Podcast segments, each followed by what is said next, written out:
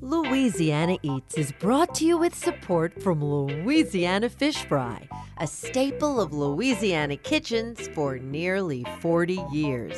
Maker of batters, coatings, boils, tartar sauce, cocktail sauce, and more. Louisiana Fish Fry, because life needs Louisiana flavor.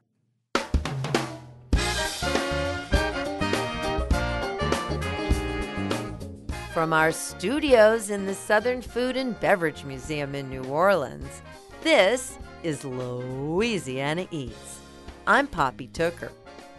Ask any New Orleanian what they eat on Mondays, and you're likely to get the reply red beans and rice. For a hundred years now, that humble bean has been practically synonymous with Camellia brand. Back in 1923, Lucius Hayward founded Camellia, naming the company for his wife's favorite flower. Over the last century, generations of New Orleanians have showered much love and devotion on that dried kidney bean. But as you'll learn on this week's episode, it's been far from a one sided love affair. Vince Hayward and the entire fourth generation of Camellia have devoted their centennial year to showing the Big Easy just how much they love those bean eaters back. Award winning documentary filmmaker Joe York was commissioned to craft what Camellia's CEO, Vince Hayward, calls a love letter to New Orleans. Here's a taste of that video. Nobody likes to start off the week on a Monday, but you come home and you got a wonderful, glorious pot of red beans. At that moment, when you take that first spoonful, you rest and you know that you're home. When I used to come home from college, my grandma would always make me red beans and rice. That was her way of saying that she loved me and she was welcoming me home. The argument can be made that red beans and rice should be named the national dish of New Orleans, you know, if that makes sense. Willie Mae Seaton, one of the most famous black restaurateurs in the city, uh, famous for her fried chicken, but also for her red beans, she called this a, a red bean city. And she was quoted as saying, like, if you ain't cooking red beans here in New Orleans, you're out. Buster Holmes built a career serving red beans. This is an essential dish to New Orleans. That was Vance Vaucresson of Vaucresson Sausage, writer Lolis Eric Elie, and historian Rien Fertel. Just a few of the voices featured in Joe York's new film, which you can view on CamelliaBrand.com. After this video debuted in New Orleans City Council chambers this week, Council members adopted a resolution designating March 2023 as Red Bean Month in the Crescent City. Hoping to perpetuate our indelible red bean culture in future generations, Camellia will hold screenings in New Orleans schools throughout the month, followed, of course, by a lunch of red beans and rice. But that's not the only way Camellia is illustrating their love for the city.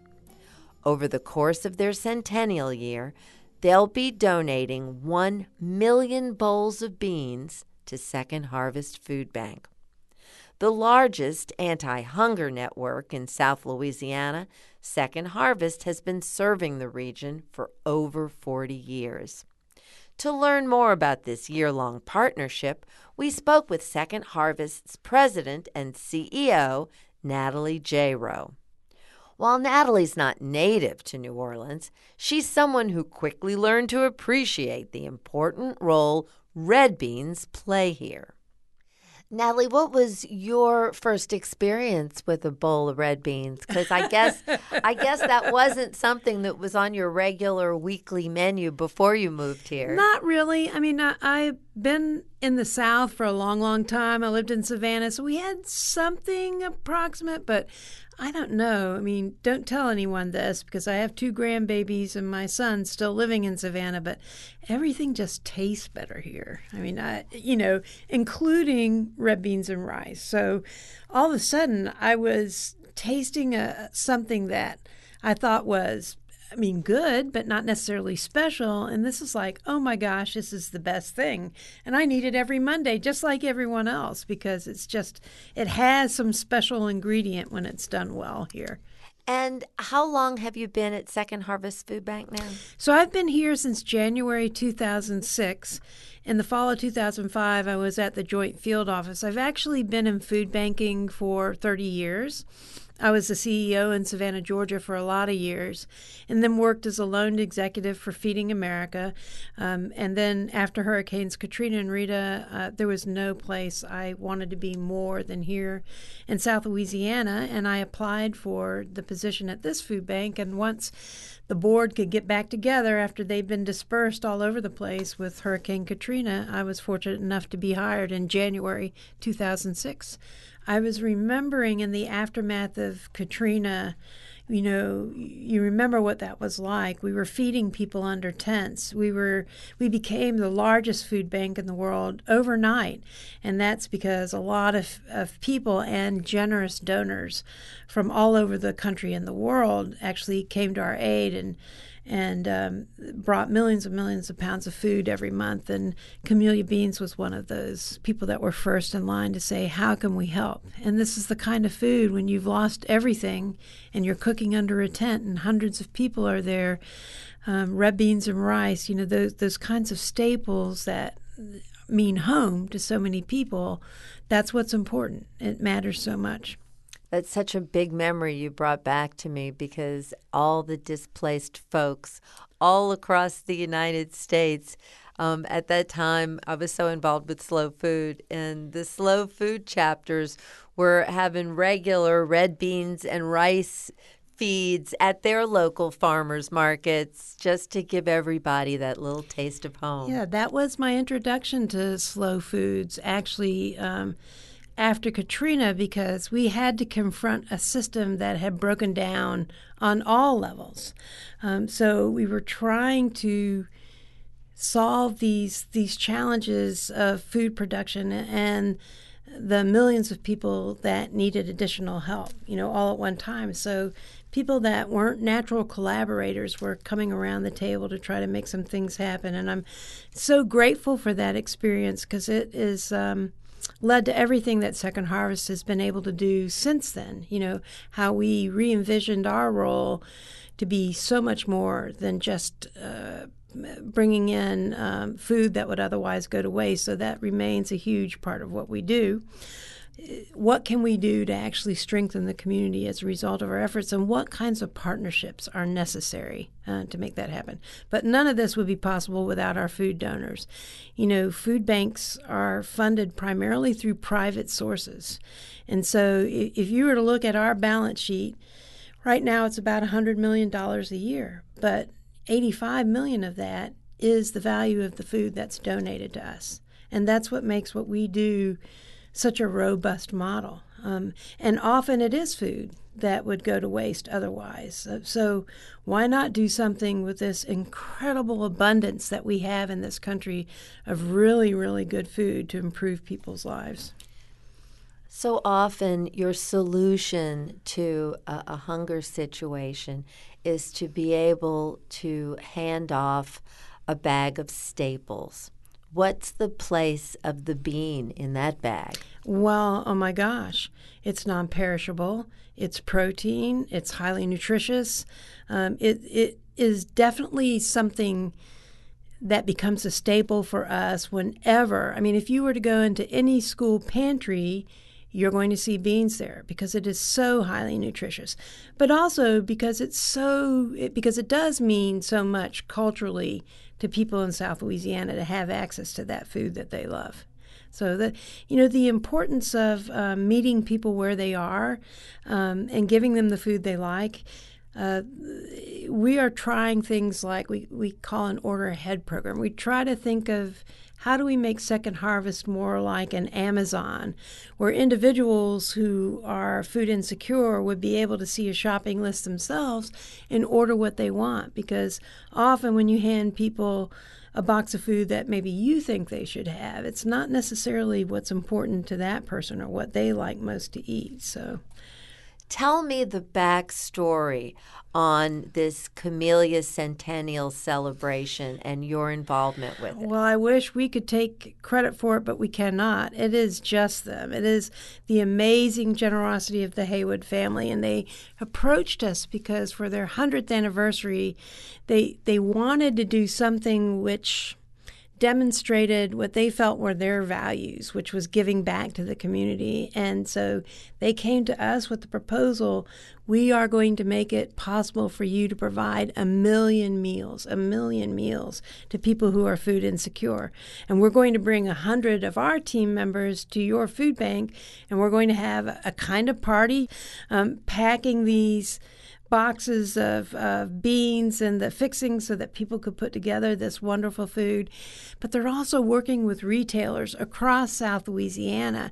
And so every time you buy Camellia beans, they're going to make a monetary donation to help us uh, meet and perhaps exceed that million meal mark. What difference for your organization will a million bowls Oh of beans gosh. mean this year? Well, it, you can think about it this way. We probably reach about 300,000 people a year. So we would be providing three meals for every food insecure person across South Louisiana. That's an amazing, amazing um, help to people that are food insecure. When we say food insecure, we're talking about people that are worried about making ends meet. So they start cutting back, they buy cheaper, less nutritious food, or the parents may go without food in order to feed the children, or they send the children hungry to school. So we're talking about, we call it the meal gap that we want to fill. And we know that that number across South Louisiana is 70 million meals. That's a really, really tall mountain to climb. A million meals is huge, is huge in getting us towards our goal. In a state like Louisiana, with people like this who are so generous, who know so much about caring for each other, I've never experienced it anywhere else.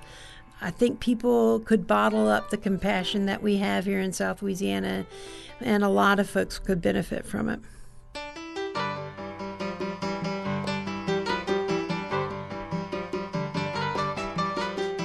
That was Natalie Jayroe, President and CEO of Second Harvest Food Bank, the largest anti hunger network in South Louisiana.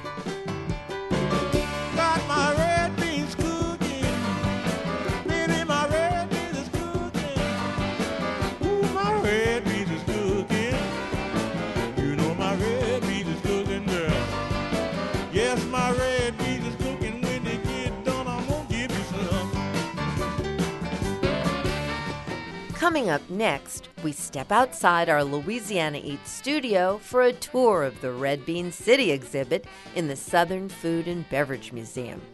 Our guide is a member of Camellia's fourth generation, Vince Hayward. Louisiana Eats returns after the break.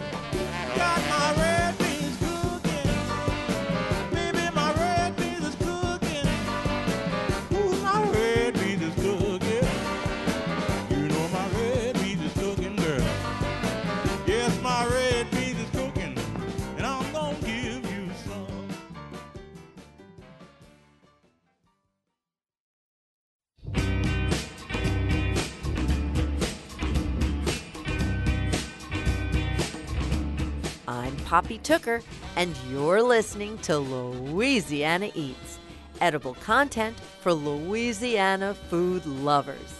Louisiana Eats is brought to you with major support from Crystal Hot Sauce, now celebrating 100 years of hot sauce deliciousness.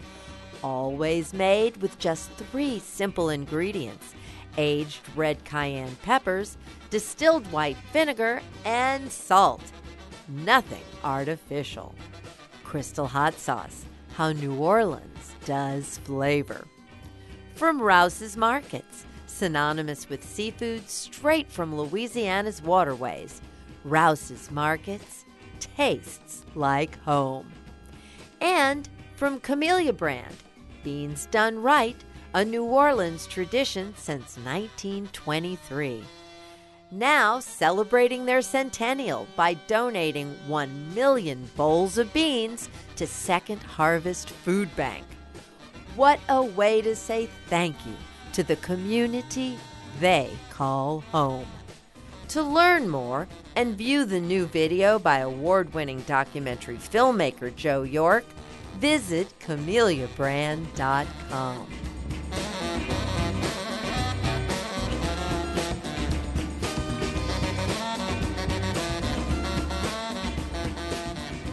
Which dish is the most emblematic of New Orleans? Some might say gumbo, some etouffee. Others might suggest crawfish or jambalaya. But most, like our very own jazz great Louis Armstrong would say, red beans and rice. Louis loved 'em so much, every letter he wrote was signed Red Beans and Ricely Yours. When it comes to red beans, no one knows beans better than Vince Hayward of Camellia Beans. We toured Camellia's exhibit at the Southern Food and Beverage Museum with Vince to hear his unique perspective on all things red bean. Yeah, yeah. What we've done is put together uh, an exhibit, and the idea was to uh, depict the cultural significance of the dish of red beans and rice to the city of New Orleans. It's really a something that's become synonymous with the city and, and sort of woven into the fabric of our culture. So I see the year 1836. Take us back to 1836 and tell us how the red bean story begins for Camellia Brand. So in 1836, one of my great great grandfathers was in Bermuda for some reason, and he decided to come to America. And um, he landed in New Orleans. As we surmise, his travels took him uh, from Europe through the Caribbean up into the city, and it was there that he really discovered dishes that were bean centric, and particularly red beans. That dish really came out of Africa. And as the flow of trade came from Africa up through the Caribbean into the United States, um, New Orleans and anyone in that region would have been very familiar with those types of beans and ultimately that dish. So it begins with Sawyer Hayward, your great great, however many greats grandfather. Mm-hmm. Yeah. But the bean story really picks up in 1913. Yeah, so as a family, we were always in the trade of agriculture. We transported goods and products to New Orleans, to the merchants in the French market. And over the years, that's been everything from onions to almonds to, of course, beans and, and every type of edible agriculture. As you know, as the family just began to put down roots over the last couple centuries, our line of business and products have kind of just slowly whittled themselves down to dried beans. So from 1913, when Lucius Hamilton Jr. starts in the food trade working for the National Biscuit Company, he finally decides to have his own business then, yes? In in 1913, he, he went to work for the National Biscuit Company. It was where he learned the grocery business. He learned the value of branding as the retail grocery trade began to get away from things like general stores, mom and pops, and slowly we began to get to the idea of supermarkets. He decided that he would have his own brand. So when it came time to come up with a brand name, uh, one of my grandmother's favorite flowers was the camellia. At a time when horticulture really meant uh, some type of prominence or wealth, if you had money to decorate your home with nice plants and things like that, it, it, it gave a feeling or sort of a symbolic testament that that these were products for people that really demanded the best and wanted something that was a little extra. The next part of the exhibit is just kind of a, a depiction of what beans in a grocery store would look like starting in 1927 and there's also some open barrels here with some beans that uh, provide an interactive opportunity for uh, kids or adults really to just kind of run their fingers through the beans. It's really sort of addictive. So fun. but sadly, the fun of scooping the beans out of the barrel was something that went away with the little mom and pop stores, the Yeah. old traditional stores. World War II was a very pivotal point in our society. It was kind of the advent of consumerism, and with that, the supermarket. Certainly, it was a very pivotal part in our history. We realized that we had to get very good at packaging beans and branding beans, and it was about 1947 when we fully transitioned into package. An experience that the consumers would have if they would reach onto the shelf, pick up our package of beans, and it would make a very distinctive There's that crinkling sound. crinkling noise. Cellophane is a plant fiber, and we packaged all of our beans in a very clear, crinkly, rigid film. And it gave us a, a very distinct and unusual presence. We don't use cellophane anymore, but we, over the years we've been very careful to keep that crinkly, rigid feel, tactile part of our packaging. Well, it's just so nice to be able to look through and see the product. Well, it's true. I mean, I can't tell you how many discussions we've had in our office about how clear the film is. Is it clear enough? Is it providing us, the consumers, a really open window into what they're buying? And um, over the years, it's also driven a, a necessity on our part to make sure that the beans in the bags are as perfect as they can be because um, we don't hide behind a big label and it's uh, we're just sort of out there for the whole world to see. Um, what that instilled in us is just an absolute dedication to the quality of what goes in there. One of the things that drives that quality is the, the generational relationships we have with our farmers and our growers. And, you know, my grandfather did business with their grandfather. And whenever harvest comes, you know, the, only the best quality are set aside because they know, they've learned a long time ago that we won't accept anything that's not absolutely perfect. From the early beginnings at the French market, where has the company moved throughout the city? So fortunately, we've only had to move two times.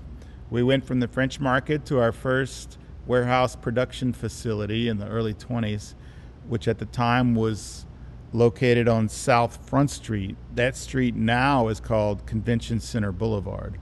That's a big change. Yeah, and our building was there until the early 80s when uh, it was demolished to make room for the World's Fair. From there, we went to um, Elmwood.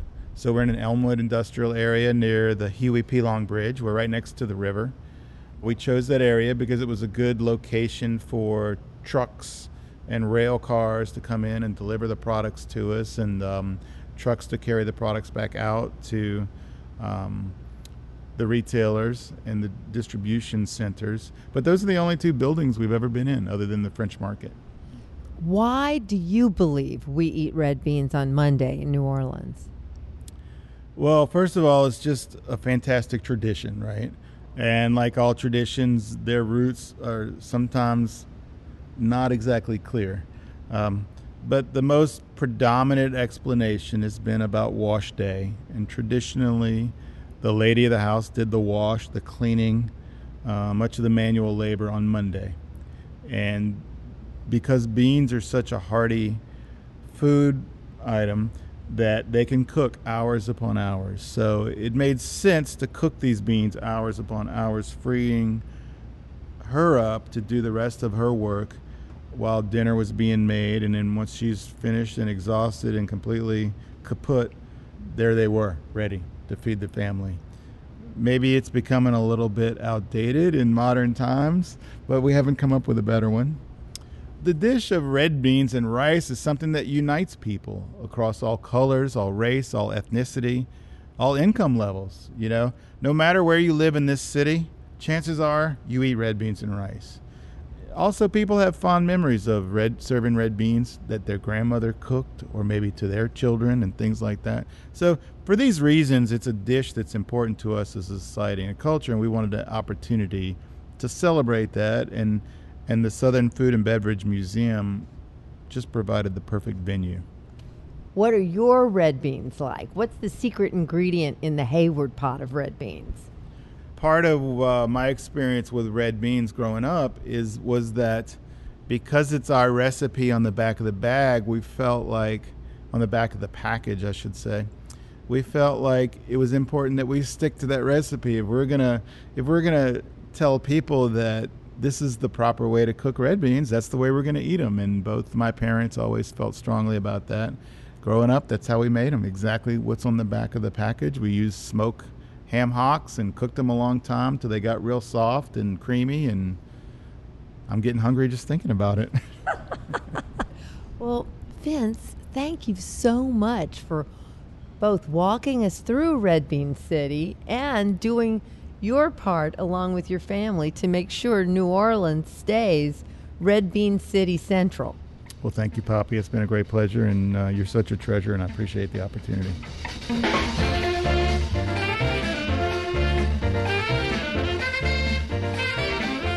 Vince Hayward, CEO of LH Hayward, parent company of Camellia Brand.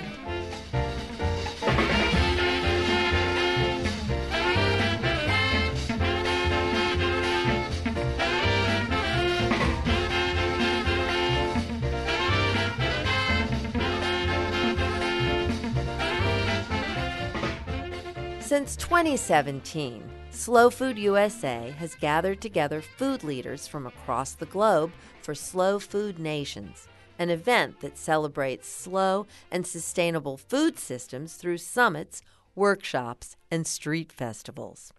When Louisiana Eats attended back in July 2018, we spoke with New Orleans' native son, Richard McCarthy. Richard is the founder of the Crescent City Farmers Market, and at that time, the executive director of Slow Food USA. Richard and I tucked into a cozy spot downtown where almost 100 food producers and organizations from all over the world set up in an open air market. He explained how beans are a vital part of Slow Food's mission to provide good, clean, and fair food for all. Our theme this year is Food for Change, recognizing that indeed food is a cause of climate change. One fifth of carbon emissions are due to food. Food is also a victim of climate change. The loss of biodiversity is, is tragic. And, you know, when I think about that, I get really depressed. I want to curl up in a fetal position. Except that when I think about food, more importantly, it is a solution for climate change. And it's one that we can taste and touch every single day. And what we need to begin to change the narrative of these sort of old fashioned businesses like Camellia Beans is that they're in carbon farming. They support the farmers who are putting carbon back into the soil. There is nothing more important than more grain and legume and bean production. And they do that not in some little boutique corner of the world. They do it in mainstream supermarkets, impacting everyday people with everyday cooking. And then add on top of that, their business is dried beans. And I'm sure, Poppy, you've experienced this. Young people have no idea how easy it is to prepare a meal with dried beans. They're opening up cans, they're op- opening up their freezer. Dried beans are like, I think, almost the answer to the very question about is the food movement, is slow food elitist? I can't think of anything more slow food than eating a meal prepared from dried beans. And that is the food of peasants. That is the food of ancient food of communities who farm and live and eat and believe in a place. Food is and should always be so much more than just fuel. Food provides us with a profound sense of joy and pleasure. First of all, and this is our mirepoix of the food movement. First of all, profound pleasure. Secondly, an important sense of identity. And I think of the red bean. It says we are Creoles in New Orleans. The pinto bean, we are Mexicans or we are First Nations in the Southwest. An important sense of identity, and we must defend our identities in a time of horrific global homogenization. But beyond that, the most important element is the third, which is that food is a bridge between people. And we have got to build more bridges and fewer walls. And food is the means to do that.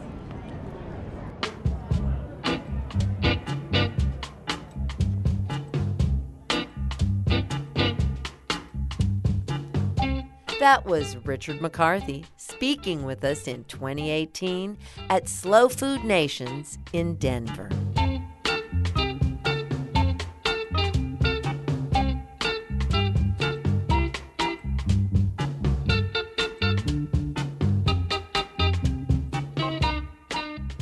How do you ensure your red beans and rice are creamy and delicious every time?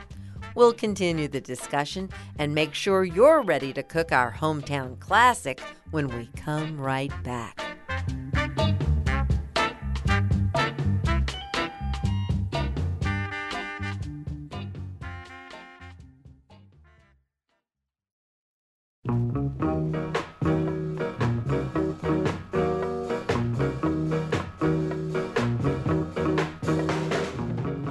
Poppy Tooker, and you're listening to Louisiana Eats, edible content for Louisiana food lovers.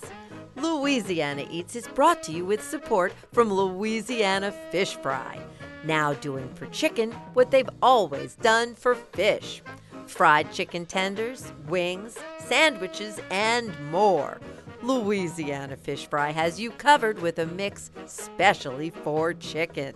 Louisiana Fish Fry, because life needs Louisiana flavor. And from the St. Tammany Parish Tourist Commission.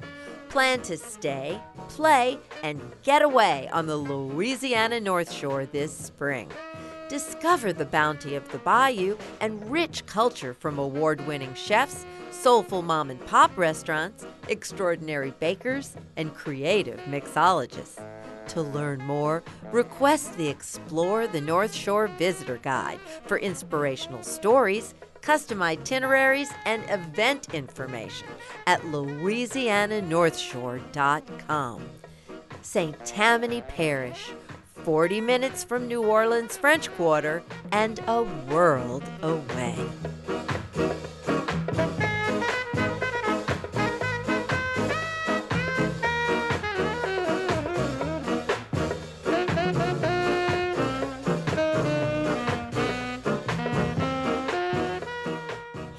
Here's this week's culinary quiz question, brought to you with support from Popeye's Louisiana Kitchen. How do you ensure your red beans and rice are creamy and delicious every time? Let's start with the beans. If you've been listening to this week's episode, you know that I'm going to say Camellia red beans are a great place to start. For complete novices, just follow the cooking instructions on the Camellia bag. I soak mine overnight before I simmer them for several hours, making sure to stir the beans frequently. It's the stirring that helps with the creaminess. Now, about that rice. First, use Louisiana rice. Next, in a sauce pot, double your proportion of water to rice. If you're feeding four to six people, that will take one cup of rice and two cups of water. Next, bring the pot to a full rolling boil. As soon as it boils, turn the fire down as low as it will go and cover the pot.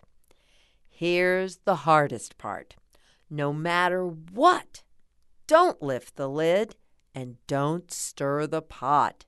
That's exactly how the rice gets ruined because starch combined with liquid and a mechanical action that's you stirring the pot equals gluten. While gluten is exactly what you want in bread dough, it's disaster in a gluey, sticky pot of rice. So, for perfect rice every time, after 20 minutes on that low flame, fluff up the rice grains with a fork and serve with your creamy red beans. I'm Poppy Tooker, and Camellia brand red beans guarantee some real Louisiana eats.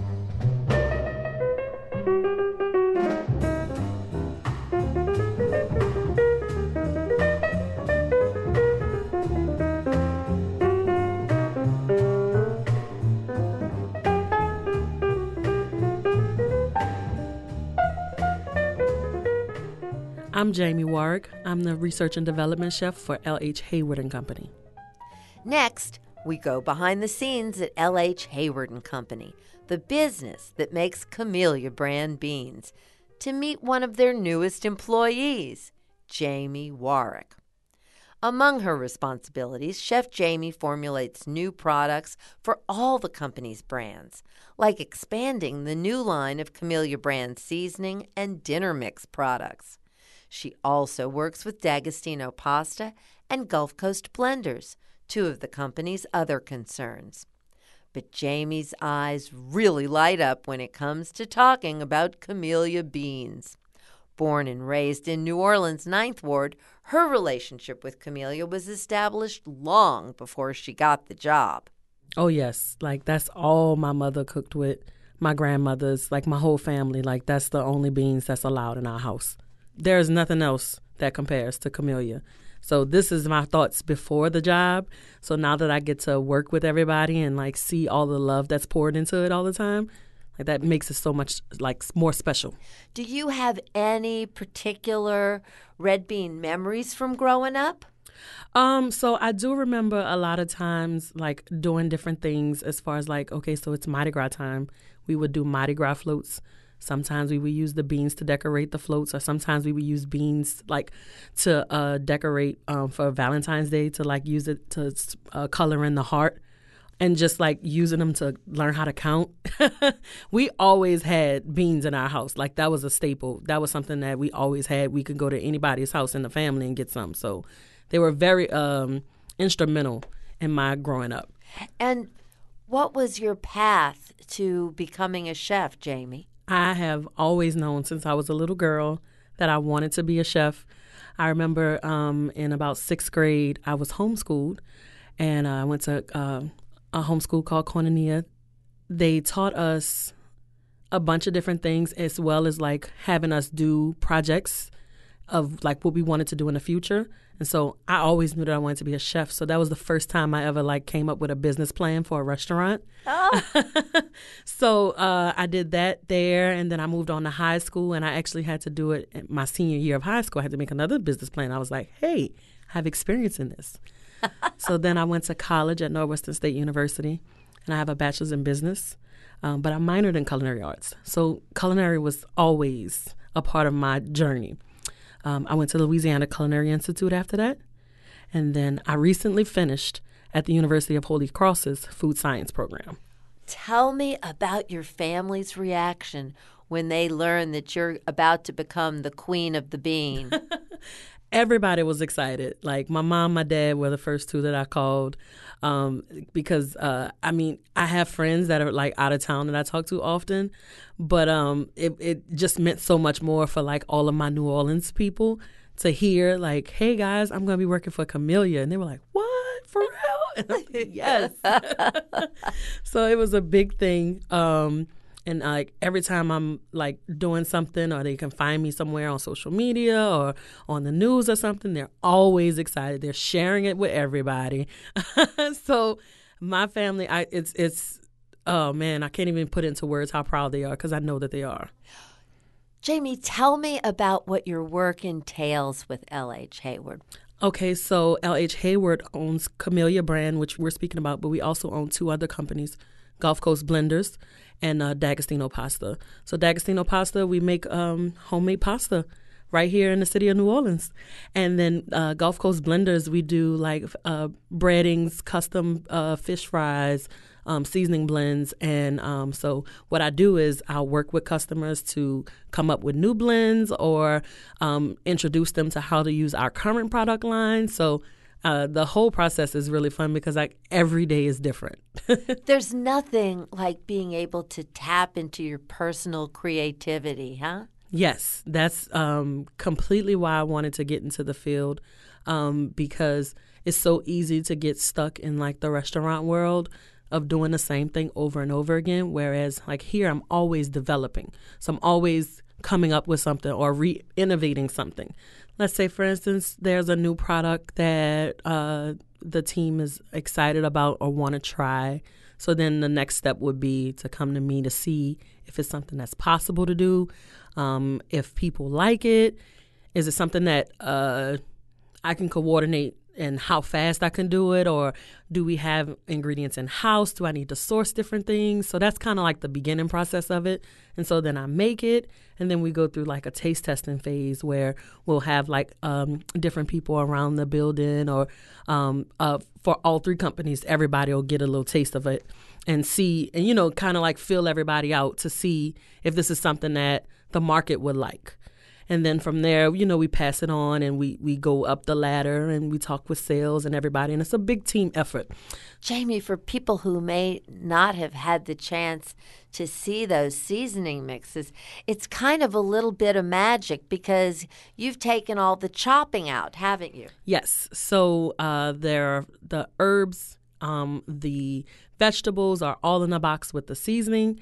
And then all you need to do is add water and and pour the beans in so the instructions on the back will tell you everything you need to do um, and it, it, it takes a lot of the work out of it where you don't have to think about how much seasoning i need to add to it or is this enough? But also it's something that you can create to be your own um, because i'm the type of person i like to customize some things. So um, like i said we use pickle meat but some people may not. Some people may want to use vegetables instead of using pork or beef or whatever it is that- you know whatever protein they want. Mm-hmm. So uh, the box is good. Like it tastes really good but like i said it's also customizable to your taste and it's vegan friendly.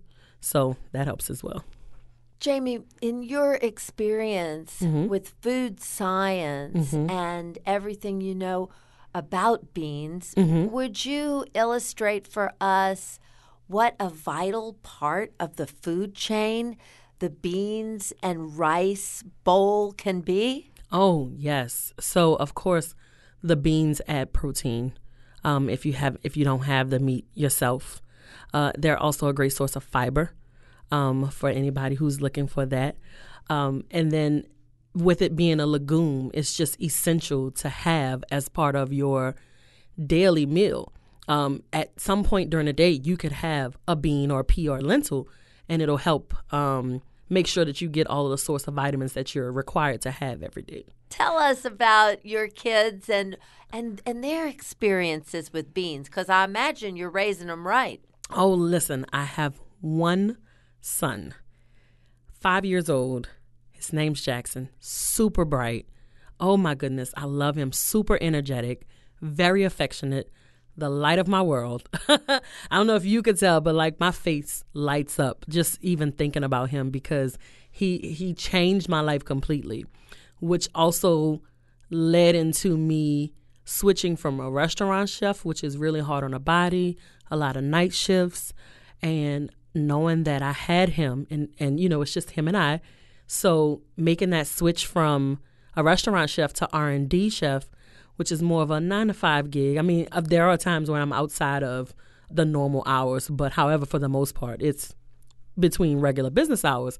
So to have the opportunity to pick him up from school every day, do homework with him, bring him to school in the morning. That's amazing. So I love it. And then he loves red beans too. But he must have loved red beans before you became the new bean queen. yes, he is. Listen, red beans were a staple in our house, like I said before. So, and even his daycare before the school he's at now, they served red beans or white beans once a week at least. So he is very familiar with camellia.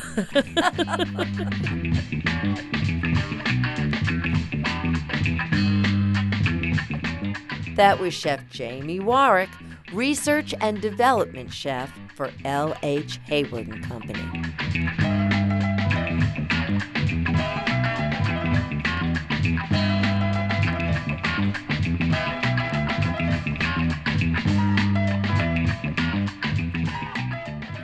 Walk into any mom and pop restaurant in the Crescent City on a Monday, and you'll see them serving red beans and rice. But it might surprise you to learn that in New Orleans' finest old Creole restaurants, places where you may never have seen a bean before, on Mondays, there's just as likely to be a pot of those humble beans simmering in the back. We end this week's show with Chef Chris Lusk of Antoine's Restaurant, the oldest continuously operating family owned restaurant in the nation. Though he's a native of Texas, Chris has long been immersed in New Orleans culture, having honed his culinary talents in Crescent City kitchens.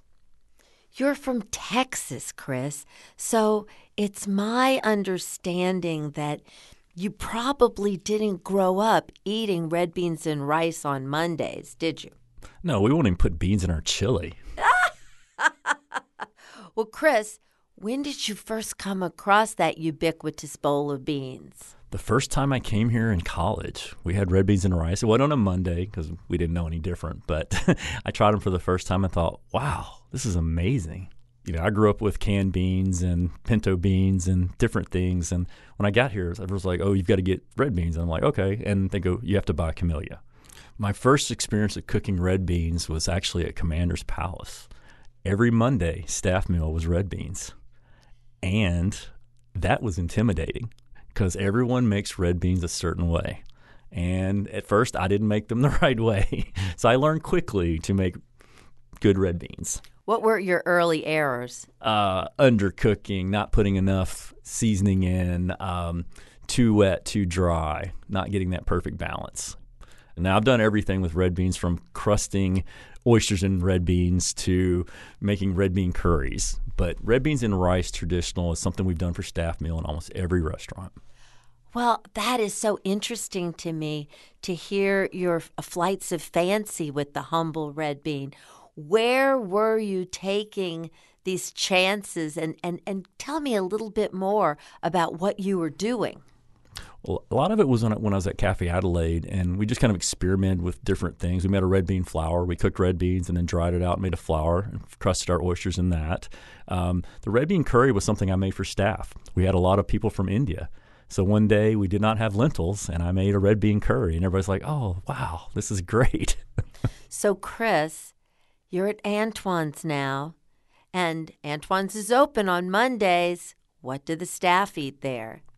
Well, they might just be having red beans on most Mondays because why not? It's a great thing to have, and we have camellia red beans, so we make red beans. That's the one thing, other than the Saints in New Orleans, that ties everyone together. No matter what socioeconomic level you're at, everyone eats red beans.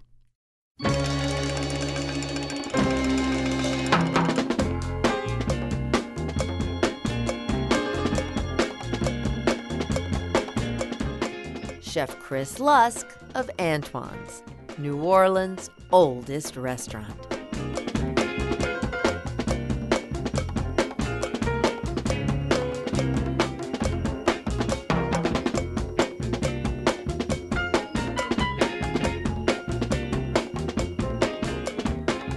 That's it for this week's edition of Louisiana Eats, edible content for Louisiana food lovers. Catch up on previous editions of Louisiana Eats on poppytooker.com, where over a decade of Louisiana Eats is available for pod and webcasting, along with recipes and cooking class videos, too. And don't forget to rate us on your preferred podcast platform.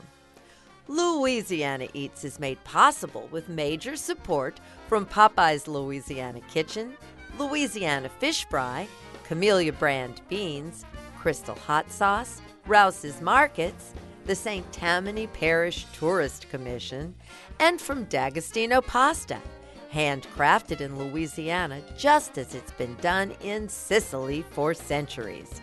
Visit d'agostinopasta.com to learn more.